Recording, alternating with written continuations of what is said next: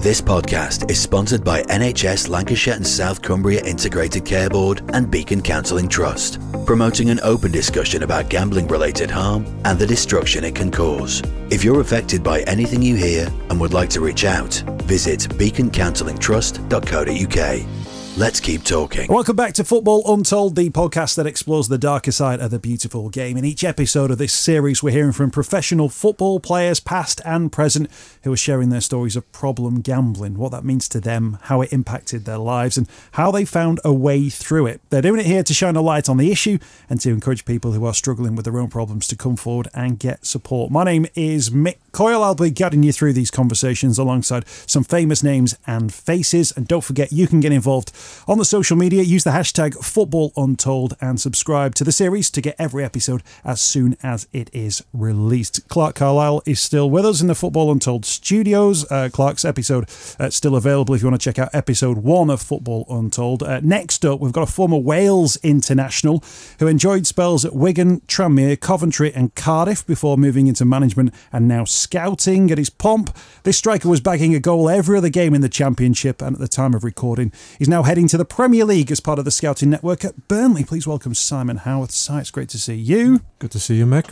Uh, we've got Sam Wedgbury in the studio as well. Sam, we're going to be hearing your story in a future episode of Football Untold. Thanks for being part of the programme so far. Um, hey, I should ask the question first and foremost. You were sent half in the championship. You were a centre forward in the championship. Who's got the sharpest elbows? You, you must have come across each Clarke. other, right? Look at my face. Si called me t- uh, a head and two elbows on a stick. we were saying earlier, I think we played against each other three different clubs. Clarke would have been Yeah. yeah. So come across each other a few times, yeah. How many did you get in those games? I can't remember. That's because it was non-Si. That's how it was. well, okay, let's Google that in a minute. Um, Si, thank you for your time. Um, we're going to explore sort of your uh, your story of, of problem gambling, and let's make it absolutely clear because people listen to this. There's not one story of problem gambling, and you know here's a template, and we're all going to fit into it. So let's be absolutely honest right from the start that there might be aspects of Si's story that you relate to or that you find particularly interesting, but actually they might be very different to something that Clarke experienced or that Sam's going to explain when he talks through his or the future episodes we've got of Football Untold. But throughout, I think it's just about having an open and honest conversation um, so that then if people do hear an aspect of it that they can relate to, that they might think, you know what, that sounds like me, that maybe there is something we can do. Maybe I can go and get some help. And ultimately, so, you know, people hearing this and going out and getting some support is where we really want to be. Yeah, that's what we want to deliver. Uh, All our journeys are different. Um, I think we'll touch on lots of different emotions for gambling, lots of different reasons. Um, and that's going to be the, the beauty of this of this series. Hopefully, there's lots of uh, you know people talking about their own journeys, different angles on it, different perspectives, and and the listeners can relate to somebody there, um, and that can raise the awareness for them to, to get the necessary help if needed. I I think maybe sometimes when people hear about footballers gambling, they'll have heard about headlines of you know this sort of story, um, and they'll presume it's gambling on football, um, and they'll think you know it's about insider knowledge and all that kind of stuff. We're going to talk about horse racing as part of your conversation. Um, I wonder straight away that might just make a few people sort of shift a little bit more differently in their seats and think, oh, hang on a minute, I presumed it would be football related, but that's not going to be necessarily the case. No, all mine was horse racing. Um, into racing as a little boy. My, my granddad used to take me to the bookmakers corner of the street when I was a toddler. Um, bet at 10, 11 years old, me and a few mates used to used to have a bet. Put a Yankee on on a Saturday. His dad had put it on. Um, all all good fun at the time. Um, and then when I got into football as an apprentice, definitely I was I was running bets for the first team players down at the bookmakers next to the Ninian Park pub, and I was coming back, and you know they might win and give me a little bit of money, and after that, then I wanted to find them a winner to get their attention and for my own ego. Um, but yeah, always horse racing. Never stepped in a casino. Um, never bet on football.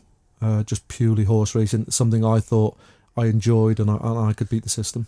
One of the things around doing Football Untold is obviously we're telling stories from footballing point of views, and I think one of the things we really need to explore is like the culture of gambling within football. And you touched on it there.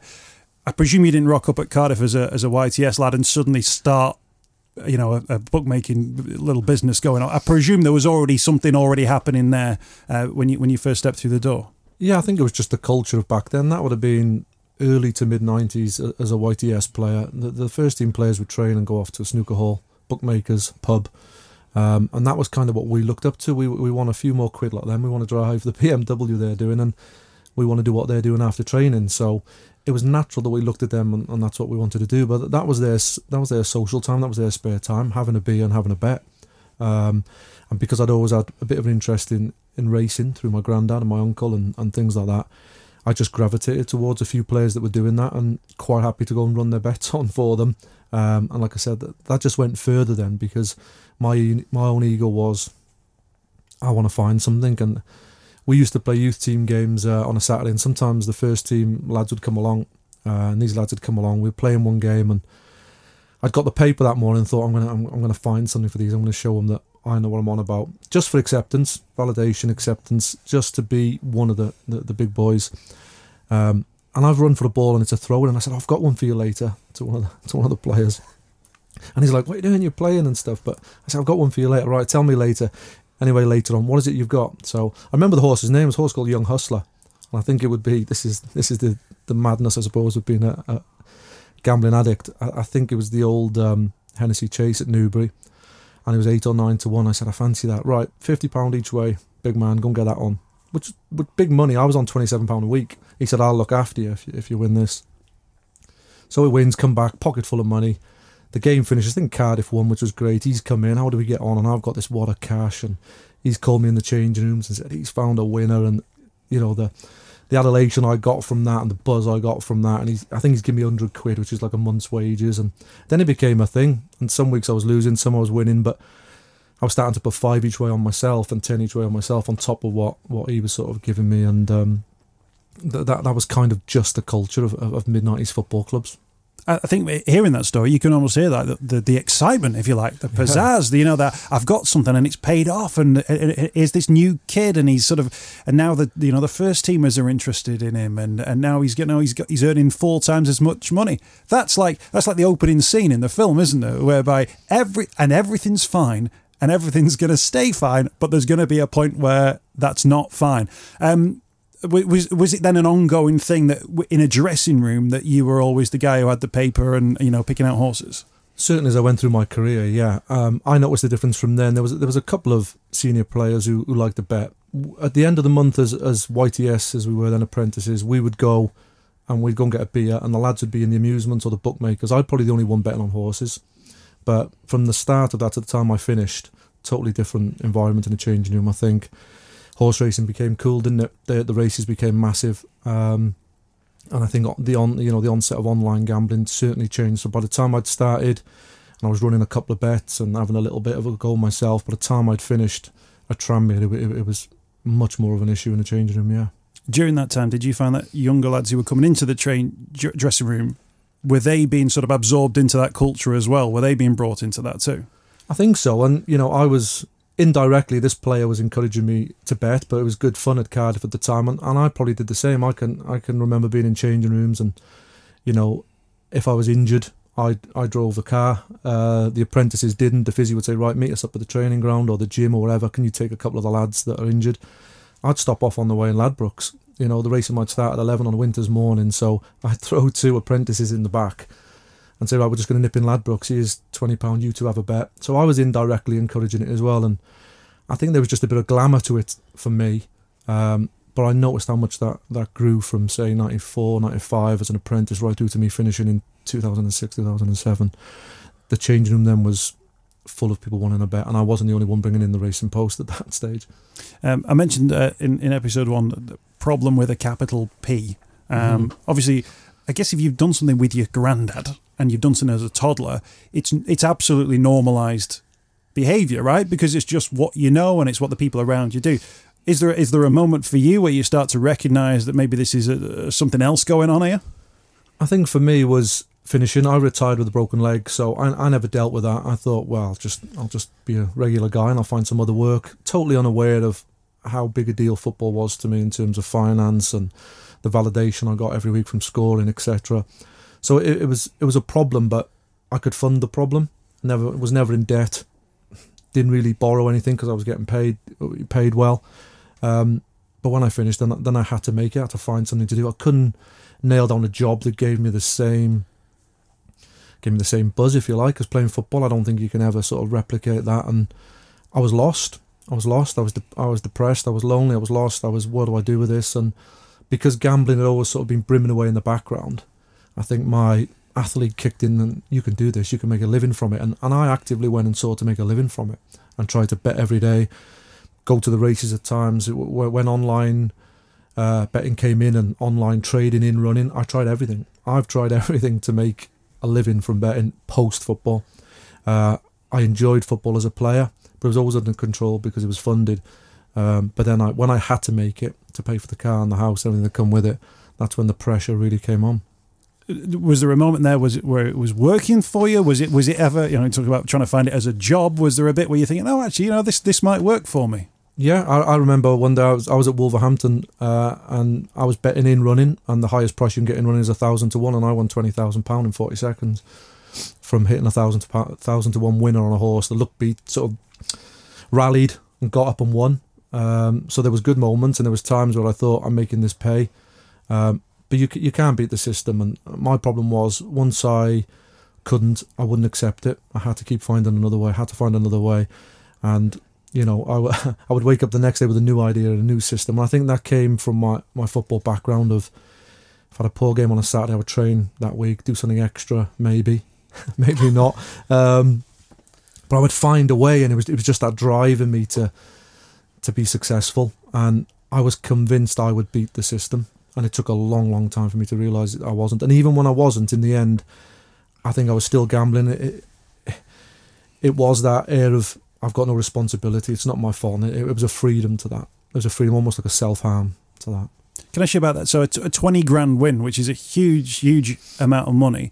I'm not going to say like what did you do with that cash, but what did that was that something that then lasted? Did that allow you to sort of cover some like mortgage payments, car payments? Did that allow you to think, oh, this is an income now. This is we can you know we can go on a holiday. Like, was there logic to that as as an amount of cash? I think probably the worst thing is that I thought I could do that daily, and it's a thousand to one for a reason. It happens probably every thousand times you do it. So, um, yeah, I would withdraw it, but it would go back out, and it, you know, it was just I was swimming against the tide with it. But the denial was the big. I, was in denial. I thought I was good at it, and I thought I would beat there.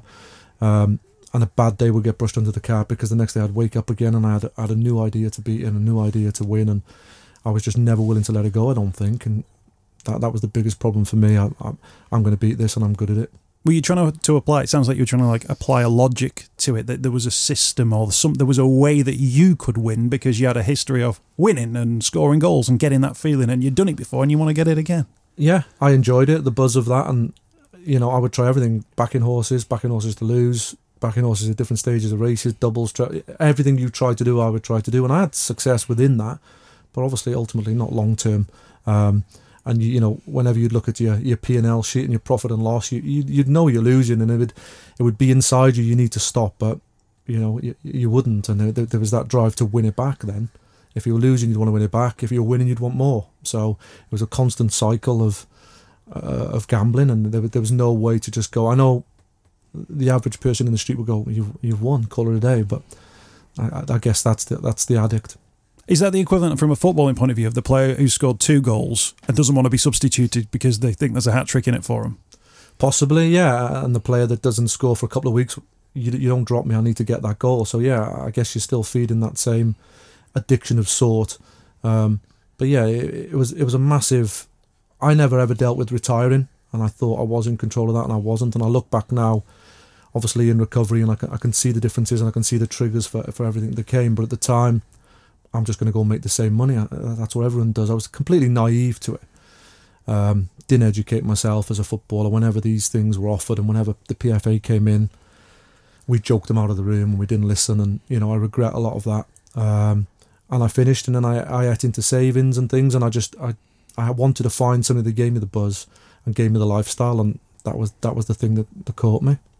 Um, it was going to be the the career. It was going to be the new opportunity there was moments where it went right and clearly moments where it went was going wrong. What were the the clues were probably there before you were prepared to accept them, but what were the, what were the signs for you to go, "Oh, this isn't this isn't working now. This plan has not worked." Like most people being caught, partner catching me uh, through a bank statement and I think hopefully that's why we're all here. To if anyone's listening, can we can we stop you before it gets to where you've been caught, you've got divorced, you've lost your relationship, you know, you've got in trouble with the law, or you've owed the wrong people. I think that's why we're trying to raise that awareness. You know, we hear a lot of train wreck kind of gambling stories where it, it, it's right at the very end, and um, mine was being caught and given given a bit of an ultimatum. You need to you need to do it. I wanted that help. I just I just don't think I knew how to go about it, and it's a vulnerability. I, I always when I was a player, I had a lot of fear of playing, fear of failure. Never wanted to be vulnerable in any situation, and I got a lot of bad press for being lazy, didn't care. I put that down to me just tuning out and not wanting to deal with that vulnerability. Um, and it was the same later on. You know, if I admit I'm a gambling addict, I've got to really look at who I am and what I am. And I don't think until the very end I was willing to do that. And it's easier to deny it and and, and put that mask on, I guess. What what does a bank statement look like when someone recognises it and goes, Sam, can I ask you about this? To the average person, it horrifies them. To me, they, they, they were just figures, and I think that's why you know online gambling can do that to you. You know, you're loading figures that aren't there, and coming back to my granddad, you know, he had he had his pension, and he went, and when he was gone, he was gone, and he looked after that a lot more than loading figures via card, and it, it was it was just too easy for me. It was too easy to put money in, and the same when you win. If if just under twenty thousand pound come back in a minute, it, it, it, didn't touch the sides on my, mentally, emotionally. So what, you know? And um, that's when you know you've got a problem. But it took me a long time to to accept it, and it took somebody, you know, sort of outing me on it, if you like. You need you need to get help. You need to look at yourself. You need to get therapy and and help, and, and that's what I had to do. But you, you've got to be willing to look at yourself and accept that. I think when I speak to people who have a bit of a problem, I always say you've got you've got to be willing to come to the table and really, you know, explore yourself and, and be honest. That's one of the really interesting things that maybe people's preconceptions around gambling is that the problem is that the person can't stop putting bets on. And actually, Clarke hinted at it uh, in the last episode. You touched on it there, identifying the thing or that actually the, the gambling is actually a symptom of something else. I think this is the really interesting thing that actually there might be people listening to this who are thinking, well, I don't know what that is because they've not had chance to sort of explore that yet. They've not had an opportunity to maybe have the clues as to what that is. But you've talked about retiring. Now, professional football, oh, professional footballers, people cheering, you know, scoring goals, playing for your international country, and all that kind of stuff. But it comes to an end. It comes to a moment, and it and actually the fact the interesting you've highlighted that as a that was the moment that a decision was made that put you on a wrong path. Yeah, and but that dis- that moment happens for every single footballer. It, but it will happen in, in different ways. It will happen for people who are leaving jobs. It will happen for people who get made redundant. There are people in society who are, who are hitting those moments at every single you know day, uh, if you like. Um, and I think, guess we've we've got to get to the bottom of that, and people will get an opportunity to explore what that moment was, the thing that then put them on that pathway, that meant that gambling filled a hole in yeah. their lives and gave them that sense of either purpose or control or whatever whatever words they want to sort of add to that. Yeah, I think when I've had my therapy and um, I could probably go back longer than that. I think sometimes it's several traumas, but uh, when I was nine or ten, my, my dad was really ill. I was only nine or ten, and every night we'd get my mum would finish work, three buses to the hospital. He was in for six to eight months. He had pneumonia, lost his leg, and every every day and evening I was sort of exposed to them. Is he going to live? Is he not going to live? Can we afford to? All the things that come with that kind of situation. And I used to find my own way to sort of navigate through that. But later on in life, I seen me still acting like that nine year old boy. I can see that now in recovery, um, but at the time I didn't. And and then, you know, when when my dad was ill, they um, they said if you don't stop drinking, smoking, my dad drank an awful lot. I, I, I would guess he was an alcoholic now. I thought he was just a guy in the 80s who liked the pint.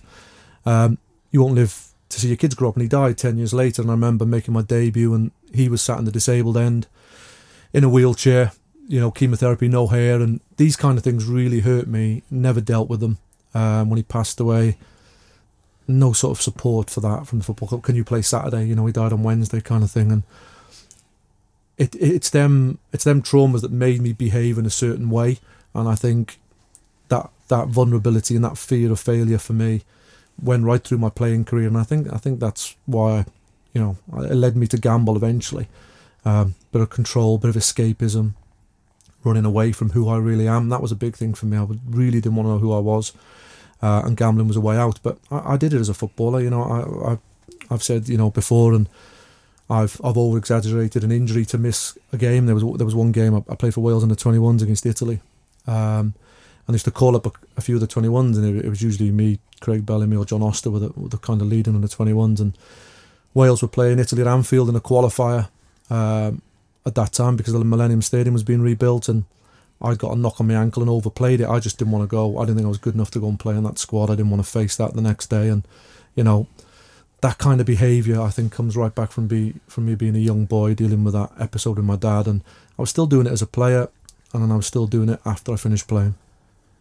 I think it's uh, thanks for being so honest about that. In terms of it, finding that moment or pinpointing that moment around your dad was that was that an easy thing to do? Did you, did you have to sort of like explore things in a certain way to find those moments that makes you go, oh, actually, there's an experience I had in childhood. There's a trauma here, which has instigated some behaviors. Because there might be a lot of people thinking, oh, right, do I do, do I need to delve back into the past? Maybe there are things that I don't want to think about. Maybe the things I've, I've, I've pushed to the back that that I don't want to allow to to to re-emerge. But actually, you've you've obviously sort of had to explore the emotion around that experience to get a sense of maybe why your behaviours were as they were. Yeah, I had to do that with the counselling and the therapy. I, I, recommend anyone gets some sort of therapy, even if you think you're in a good place or anything.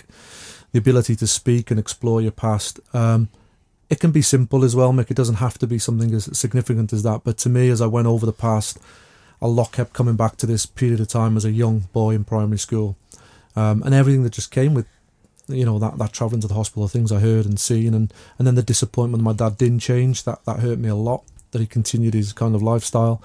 So I think it comes back to that. Obviously, finishing my career was part of that, but I think it goes back early, and I think my behaviour to finishing playing football and my my behaviour to being naive and not facing who I am as a player, getting older. Should I be doing this? It was still the nine-year-old boy who would just tune out and switch off, and um, I, I, would do that in games. I've, I've done that in games. I've done that in a, you know, I, I can identify a Premier League game for Coventry where didn't feel I belonged there um, and just acted like a nine-year-old boy for 25 minutes and got pulled off. Great, I've been taken off. It's Gordon Strachan's fault, not mine, and I, and I was safe in that little area. I can blame someone else. You know, I'm not vulnerable there. Um, and I think that's that that's where my gambling was, and that's where my denial of the gambling was as well. I was just I was just a boy, I think, uh, massively in denial and, and still not willing to really look at who I was. This podcast is sponsored by NHS Lancashire and South Cumbria Integrated Care Board and Beacon Counselling Trust. If you'd like to reach out, visit beaconcounsellingtrust.co.uk. Can I actually, because obviously you're still in and around the games, you've been at sort of like at a management level, coaching levels, scouting level. So you're in and around football clubs, mm. but you've obviously got the awareness now. I wanted to sort of touch on this because it's an important part of where this conversation is going to go from a football untold point of view around when you re- when you see behaviours in those dressing rooms now, there must be presumably in your head a big light and a big siren that goes off that goes, "Oh, here, here's the thing that I was doing, or here's something, here's behaviours that I recognise. And I wonder if that siren's a really loud one. Is it something that you can deal with? Is it something you have to instantly take action upon? Is it something you have to sort of get your head around before you feel like you can say anything? What's that like now for you? It's tough. I mean, I managed in non-league for six seasons up until this season, where I've been helping out at Burnley. Um, and I just seen a lot of you know red flags and flashing lights towards it. But um, I think you need people to be aware of it, and I think people need to ask you for help. Um, I have had players do that, and it's been great to support them and offer offer support in that respect. But um, it, it, it's a funny thing to do. I, I, think now I would really approach them, but um, at the time wasn't quite so sure. Should I? Shouldn't I not? So it's a, it's a difficult it's a difficult uh, question to answer, really, Mick. Um, I would like to try and pull them to one side and have a chat, but when you're in that mindset, because I've been there, the last thing you want is someone to pull you like that, and I'm very cautious of making the situation worse. I guess. Yeah, can I, can I actually don't obviously don't mention sort of players' names mm. or, or, clubs or anything. Can you give us a sense of the sort of things that you might see within a dressing room environment that for you would be like a, a red flag? Is there a behaviour thing? We, we talked a lot about you know the mobile phones in the pockets and all that kind of stuff. Is it that sort of behaviour they might recognise? Yeah, and I, th- I, think it's less of a secret now. There's obviously the phones and things, but I think lads are quite loud. It's it's glamorized. You know, the, the betting betting's quite glamorous to people. It's it's that kind of lads attitude. You know, have a bet and get together, and the festivals you see now, Cheltenham, and what comes around that. So it's not even like they're sneaking around. They're openly talking about how much they bet uh, and what they bet on. So you, you you know just have a pair of ears and eyes. You can you can see most of it. Um, and yeah, it's it's difficult. And at times I've been in changing rooms where you're sort of, you know, it's it's one o'clock, it's one thirty time to put the phones away, and I know what it's about. And as soon as the game's finished, people are in and the phones are straight out, and they've drawn, they've won, this is one, and so it's a lot more, you know, in your face if you like than it ever was. It's you know, the, back a card if he was sneaking around, pulling you in the tunnel. How do we get on? Now it's I, I think there's a real glamorization at the moment to to betting. So it's quarter to five. You come off the field, and you go back into the dressing room, and there's lads uh, that you, you know you get beat three 0 or whatever, and you're prepared to there you know explain carefully why what went wrong, and you're saying like there's the phones are already out, people are checking. Yeah, and it's instant. And listen, some people might be checking if their wife's been in touch or whatever, but you only have to hang around for a few minutes to hear what they're talking about to realise it's not that. It's oh they equalised, they got that, and and you know you're listening to some of it, and you're listening to people having bets on the the French second division and things, and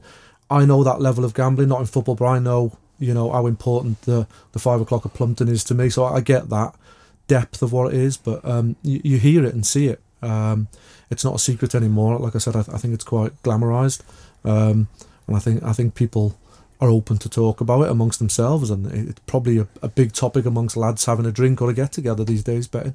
Yeah, and of course the rules around betting on football are different uh, at certain stages beyond beyond the the, the, the ninety two and yeah. and that side of things as as well. Um, betting's not going to go away, so is it? Like the gambling industry isn't going to sort of disappear, and we're not here to sort of you know kibosh you know the gambling industry or, or, or say that you know everything's wrong with it. But there are obviously signs that you're able to recognize, and the lads here in the studio are able to recognize the things that happen to them, and then things that have echoes. There will be generations of people who are now coming through, and actually, that thing of the growing up with your granddad going to the bookies mm-hmm. might be having a mobile phone with a you know a roulette wheel on it up from the age of whatever age that it is that this is an issue which is going to be generational but it's going to be generational in slightly different ways well, where, where, do, where do you begin to start that? I guess part of it is about people who have issues sharing it and having conversations like this. Yeah, it's the education. I mean, if you can gamble safely and and you do it, um, no problem with it. It can be it can be great fun and great entertainment if you can gamble safely. I think we need to raise the the awareness is in at what stage is that. You know, I remember going to GA and reading the book, and you know the lads will tell you this: that the twenty questions. They, they say if you answer sort of yes to seven of them, there, there's a compulsion to gamble. I was whizzing through them with, well, if you lose in a session, do you want to win it back? Yeah, of course I do. I think we need to raise the awareness with people who do gamble, um, just to what constitutes maybe a problem gambler, um, and maybe we can stop it that bit earlier or get them the help they need like I said, if if you gamble safely and control, you're under control, brilliant. But I think there's an awful lot of people who probably don't really know what a problem gambler looks like uh, to themselves. So that's that's what we need to raise the awareness and education. You know, I'm I'm I'm currently going out doing some lived experience talking, and I think the more people can do that, the better. Hence, why we've we've set this podcast up as well. Yeah, in terms of that, is it the point you mentioned? You know, the YTS getting into the first team or having interactions with the first team players. Does it need to come at that point so that before those interactions take place, players get a sense of what those healthy, how those interactions can be healthy or potentially unhealthy for them. Yeah, you've hit the nail on the head. It, it's recognizing when it's healthy and when it's not healthy, what constitutes compulsion and, and, and, not. And I think it takes people who've been in that position or educated people to do that um, and go out and say, what what are you betting? What are you doing? Do, do these things matter? You know, asking them questions and saying, listen, I think it might be a bit more than that, because there will be an awful lot of people listening here who, who think they're in control of it, like I did, and probably the lads did, and you're way down that scale, and you're a lot closer to having a problem than you think you are. And you may even be having a problem. Uh, how many people are listening now and jeopardising being present, uh, you know, amongst their family and, and friends? You know, are, are you at a school play checking your phone or arriving ten minutes late? Watching your watching your son play on a Saturday miss his goal because you're on your phone. They are problems, and that that's you heading, or if not, a problem gambler. And I think people don't really believe that at that stage. Uh, I'm going to bring Clarke into the conversation. Clarke Carlisle. Interesting there that side talks about f- physically talking about the opting out of games and hoping to be substituted, and actually not saying that that was because he wanted to go off and gamble, but he was associating that with a behaviour mm-hmm. that was part of the story of his his gambling, you know, turning down opportunities to go and play international. For, what an opportunity! But a behaviour which said, actually, it's better for me or it feels right for me to say no or to turn that down because within myself I can justify it a little bit. I wonder if you recognised um, a lot of what Si was saying there. I recognise so much about what you're saying, Si. That, again, it's a privilege to hear you speak, mate. Finding resonance in someone else is, is such a powerful thing, and uh, that that whole dynamic you're talking about, mate. This is one of the greatest things that I think people need to, in general society, become aware of. Our actions and responses in in any given situation in life, in the vast majority of circumstances, we do it on autopilot. We automatically respond in a situation. And unless we, we've actually taken the time to understand why we respond that way, invariably, exactly like Si's story, we, we do something because it worked for us at one point in time. And that was as a kid. And then because we haven't thought about how our needs and how our situations have changed, now, as a 43 year old man, for me, I might still respond like an eight year old Clarke because it worked for me back then. But what, worked for eight year old Clarke does not serve me now as a man in my current situation. So, understanding not just our reactions, but the reasons why we re- respond in the way that we do. That's how we get insight into what we respond by doing. Uh, uh, and it, it's you know that is a perfect example of it. I, I think it's amazing. How did that international situation play out, outside in terms of conversations, phone calls that you had to make? It was just an after the game. I did it twice, by the way. I hate to admit that, but I did it twice. Did it for a game we played Switzerland as well, where I would get a knock and just felt, you know, my mental health was lousy. Felt like I wasn't good enough. Didn't want to be in that situation. Didn't want to be amongst them players who were much better than me. Um, it was far easier to say I'm injured than face it. Or, as I said when I got brought off, it's very easy to say the manager doesn't know what he's doing. It, it was a safe place for me. That um, they said you're fit. Sure you are. No, no, it's sore. It's sore. It's not an argument you have hugely with the doctor. If you say you can't, you can't. You know, he would he would question that because he knew it was something of nothing. Um, but I, it's just something that I've had to live with. Um, and like Clarke just said, you know, I'm I'm 45, 46 next week, and I can recognise it a lot better. But at times that nine year old still comes out in me. Uh, I'm just much more self aware of it and the triggers of it and to deal with it. Sam, I think sometimes you're a fan as well as a player, but you know, you see players and you're thinking, oh, they, have stunk up the place today, or what's going on there, or they look like they're not interested. Um, I always think it's really interesting. This is why football autobiographies are so interesting as well, where you go, oh, right, I understand now. And as soon as you then hear the explanation, you completely understand. Of course, there's no element of that though, is there? In a in a in a post match report or you know the the marks out of ten in a, in a newspaper on a, on a Sunday, they're not going to go. This guy's going through a really difficult time based on things that happened in a childhood. So football almost doesn't allow that wider story to exist, does it? Everything's got to be absolutely justified. There's a there's an injury, he can't play because of this. He's been taken off because there's a European game that's coming up, or whatever that, that, that angle is. But obviously, there's so many of these other stories that are going on. Listen, footballers are they're human beings at the end of the day, and ninety minutes you're judged on for what six six days, seven days of the week, pretty much for ninety minutes of football. So you can be judged any way a fan sees. You can be spoken to any way a fan sees. It it it's relentless in terms of that, but everybody in terms of football, professional footballers still have the same issues as Joe Bloggs on the street or to the person who's working in the supermarket or whatever in a normal nine to five job. But you can't go into the man in te- or whatever and absolutely berate them. But within football, you can do that, and it's sort of accepted. And you see it all over social media. We live in a world now where it's easier to be nasty to people and put people down. And acts of kindness and this it it it don't really exist. It's very rarely when you see it. People are blown away by when you do something nice now, and that's it's sad, really. But yeah, there's there's so much goes into your your ninety minutes of football in the week, like other issues that obviously the the fans don't see, but they can judge you off ninety minutes of football. It's it's sad, but obviously they pay the money, and that's the old cliche, isn't it? We can say what you want, but I needed praise every day with it. You know, I, I needed a man. The be- the managers that got the most out of me were the ones that would put their arm on me every day. But I needed it constantly, and if I didn't get that, and you know, sometimes I'd have a poor relationship with supporters. He's lazy. He's this, that. Misunderstood. I I, I'm, I remember read. I'd sometimes read these things as well. Um, bizarrely. Um, and one was just a, a, full list of lazy, this, that, should try harder, about, and someone just put, I think this kid just needs to be told how good he is. And I thought that's the there's one there amongst 50 slaughtering. You might think, you know what, maybe that's what he craves, whether he is good or not, or that's someone's opinion. But I think there was just one person who thought maybe that's what it is, and, and that was it for me. If if I was if I was loved every day, I was fine. If I didn't, I, I wasn't great. And I think sometimes I would go into that place of safety, which looked lazy, looked lethargic, looked uninterested. But that, that wasn't the case. That was just a, you know, as Clarke said, that's me acting like a nine year old probably. And did that come with a moment? So, say you have one of those moments where you don't feel loved and you don't feel like the fans are on your side, and maybe you don't score a goal. Did that directly correlate with um, the amount that you would turn to to gambling? Could you see those moments? So, if you got a lot of love and you were doing well and people were praising you, you felt did you feel less need to to gamble? Yeah, I think the gambling when I was playing was just.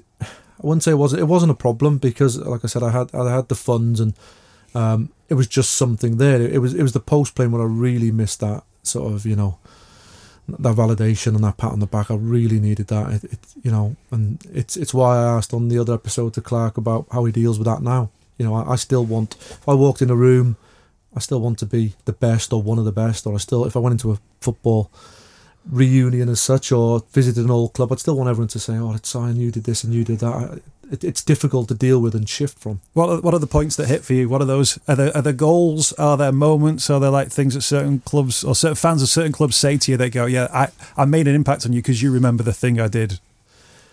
I guess so. I mean, I, I was hated at Wigan. Um, I was loved at Tranmere. Um, so it, it, again, it depended, but they took to me straight away at Tranmere, and I played my best football. So it, you know, it sort of correlates with me needing to be loved and having your name sang, and that's that's what it was like. And if someone went the other way with me, they probably didn't get the best out of me. But um, yeah, I, I, am better at dealing with that now. But I think I think it doesn't leave you. Um, I, you know, I'm in here today, and I still want people to think he's done well or he's done okay. And maybe that's just a professional sportsman. Maybe that's the addict. Maybe it's a bit of both. What have you found hardest since stopping gambling? And obviously, it fills a big void. You've got a big void now to fill. And obviously, there'll be new list members listening to this, hopefully, that are just early on in recovery. What have you found difficult? Um, I've recognised that I have to be purposeful and, and, and busy. That's the thing I've recognised the most, and that's the hardest sometimes. Uh, so I'm just making sure I can do something. If I haven't got work on, if I haven't got a project like this going on, what can I do to keep myself busy. I mean, if I'm purposeful and busy and I feel like I'm affecting things, then I'm good. Um, so I'm just really conscious of that, I guess. Um, I wanted to stop gambling, so that's I, I, I don't I don't miss it and I don't feel a need to because I really wanted to stop. But I had to, I guess, self explore myself and be really honest and speaking on things like this. That honesty's out there now, and I feel a lot more comfortable. People know uh, about them things I've just touched on about I, I, was fearful of playing football. I turned them opportunities down. I gambled with compulsion and addiction and things. So I think doing all that just makes me a lot, lot stronger in my recovery. What's a good day look like for Simon Haworth now? Something like today, something positive where I can I can raise awareness and you know part of my recovery. I'm in, I'm enjoying doing some lived experience work. Me and you getting together on something like this. Um, and just and just being purposeful. When you do enter recovery and when you are in a good place with it, you just change as a human being. You know, uh, Sam mentioned it uh, to me a long time ago about everything changes. You don't you don't just deal with the financial you know damage and put some stops in place. You become a better person. The exhaustion the Clarke talked about every night disappears. You know, your phone can be out. There's no problem to put your phone in your pocket. Lots of things just fall off, and you feel just much lighter, much better, and um, you know you feel much more stronger in your recovery. And I'm really enjoying giving something back as well with things like this. And I love my GA meetings. Never miss them unless unless I'm ill. Um, and I get an awful lot from that. And you know I love mentoring a few people in there and it, it, it's all good. It's an important point to make that actually because sometimes people will think I can't I can't not have this in my life and this idea that life after gambling might just be about coping with not gambling. But actually, we need to there needs to be a better offer on the table, doesn't it? That actually that life isn't just about not having gambling with you anymore. It's about actually finding new things, finding new sense of purpose. The sort of enjoyment that you might be thinking you're getting from gambling actually comes from something else, and it's ultimately something which is significantly less damaging both to yourself and the people around you, and if anything, can actually be really productive for you and the people around you? I think you have to really buy into your recovery. I think if you just stop, we can all put the stops in place, whether that's a, a gambler an alcoholic. Um, you have to buy into it. You you you want to be that person. You want to get involved in things. Like I said, you don't miss your GA meetings, which I never do. I love going to them. Um, all them things are helping your recovery, and, you, and you're really helping yourself. Um, like I said, initially you put all the financial blocks in place, which you know your Gambans and GamStops. That's great, but you know Clarke's mentioned it a lot. If you haven't fit, if you haven't kind of looked at who you are and what's causing it, it, it will just come back as such. So I think you have to get the therapy, self be self aware of what's took you to that place. Um, and the gambling actually is the easiest thing to stop in a way. If you, if you can help yourself emotionally, the gambling's just a product of, of that emotion. The pair of you've just hit on one of the, um, I think, one of the loudest points that that came out of one of my first uh, episodes of therapy, and I said, "Well, well if I'm not going to gamble, not going to drink, not going to smoke." What have I got? Mm. Because it's all consuming. It's, it's as though that's all my life constitutes before that. But you, you know, you hear as a just a, a perfect example that you, your life grows without these things because you start to look for those things that are productive for you and um, when, when you're on a, a, you know a recovery and wellness journey, invariably that filters out, doesn't it, to mm. other people, uh, and the uh, the the sense uh, of contribution and growth that you feel in that is incredible. But a privilege to be be, be a side Thanks, side. You get your family back, Mick, as well. It's a big thing. You know, people yeah. say your, your, your recovery is strong, as in you, you have good people around you, good partner. My two sons have been amazing with it. You know, I think that's a good thing, I guess, from from young people. They're twenty and twenty two been brilliant with it from the day I've told them. So you, you gain a lot more than you realise from just being open, honest, and uh, working on your recovery. I think that's I think that's one of the things though that in, in life, so many of us we have barriers that we put up, and partly that's sort of defensive. Well, in fact, it, mainly it's defensive, isn't it? Because you're thinking, right, the more barriers I have up, the less things can can come at me. But actually, when you start putting barriers up in front of your own family for various different reasons, and mm. people can do it, they're also the, the givers of the most positive things within your life. So actually, although you might be protecting them from the knowledge of the thing that you're doing, I guess at the same time, you're also shutting out, you know, uh, the intimacy that, you, that comes with being a family because you're always thinking, and guess what? There's something that's really important in my life that you guys don't know anything about.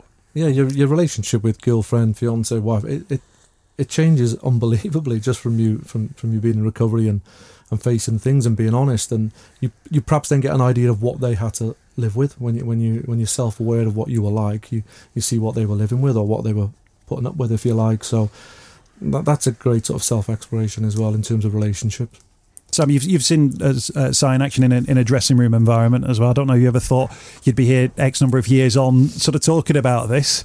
Um, but I guess to a certain extent, you're sort of both I guess when you talk to each other, you you are now sort of um, mentors to, to yourselves, if you like. Yeah. Um, obviously, I, I speak to Simon regularly. I'm glad he's sort of on his path to recovery now, and it's positive. But I think the big thing with Simon now is he actually realizes how important time is, and you can't buy your time back. So we wasted a lot of time mm-hmm. when we played football. We did like I didn't study. I uh, we, we waste a lot of our time, and it's only now in recovery you see the importance of your time, and no amount of money can buy that time back. So now you want to be sort of you, you want to enjoy yourself, like you say, with relationships with your family members and, and things like that. And it's testament to him. We speak regularly, don't yeah, we? on your way to GA meetings we have we always chat, exchange yeah. voice notes, and it's great for me to see somebody in recovery that's got positive benefits from it. And it's not all easy. It's not. It's you have a lot of there is some tough times and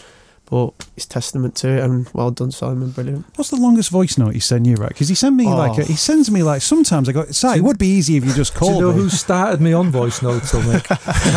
I, got, I got a good three minutes three minutes I got just ahead of Wedge today. could do six seven so oh, yeah, easy, he started yeah. me on. Piece of cake. I think you don't listen to half of him he sends a voice note back totally different to what I've been talking just one more thing on Mick on the on the recovery I think like pushing yourself outside of the comfort zone. We were talking there about footballers not being educated, and you know if there are any young footballers, you know, educate yourself. Take all the help you get from the PFA, and I'm sort of one year down in a counselling and psychotherapy degree, and it's been tough, right out of my comfort zone with everything. But again, that that's been massive in my recovery.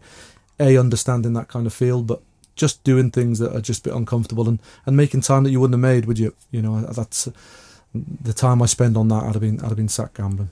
Uh, Sam Clarke, thank you for your time. Simon Thank Haworth, you. thank you so much for your time. lads. Don't forget, uh, you can subscribe to Football Untold. You can do that now. Uh, thank you for your shares, your downloads, and your streams. You can drop your social media messages using the hashtag as well. Football Untold. My name is Mick Coyle. We've got more conversations very soon.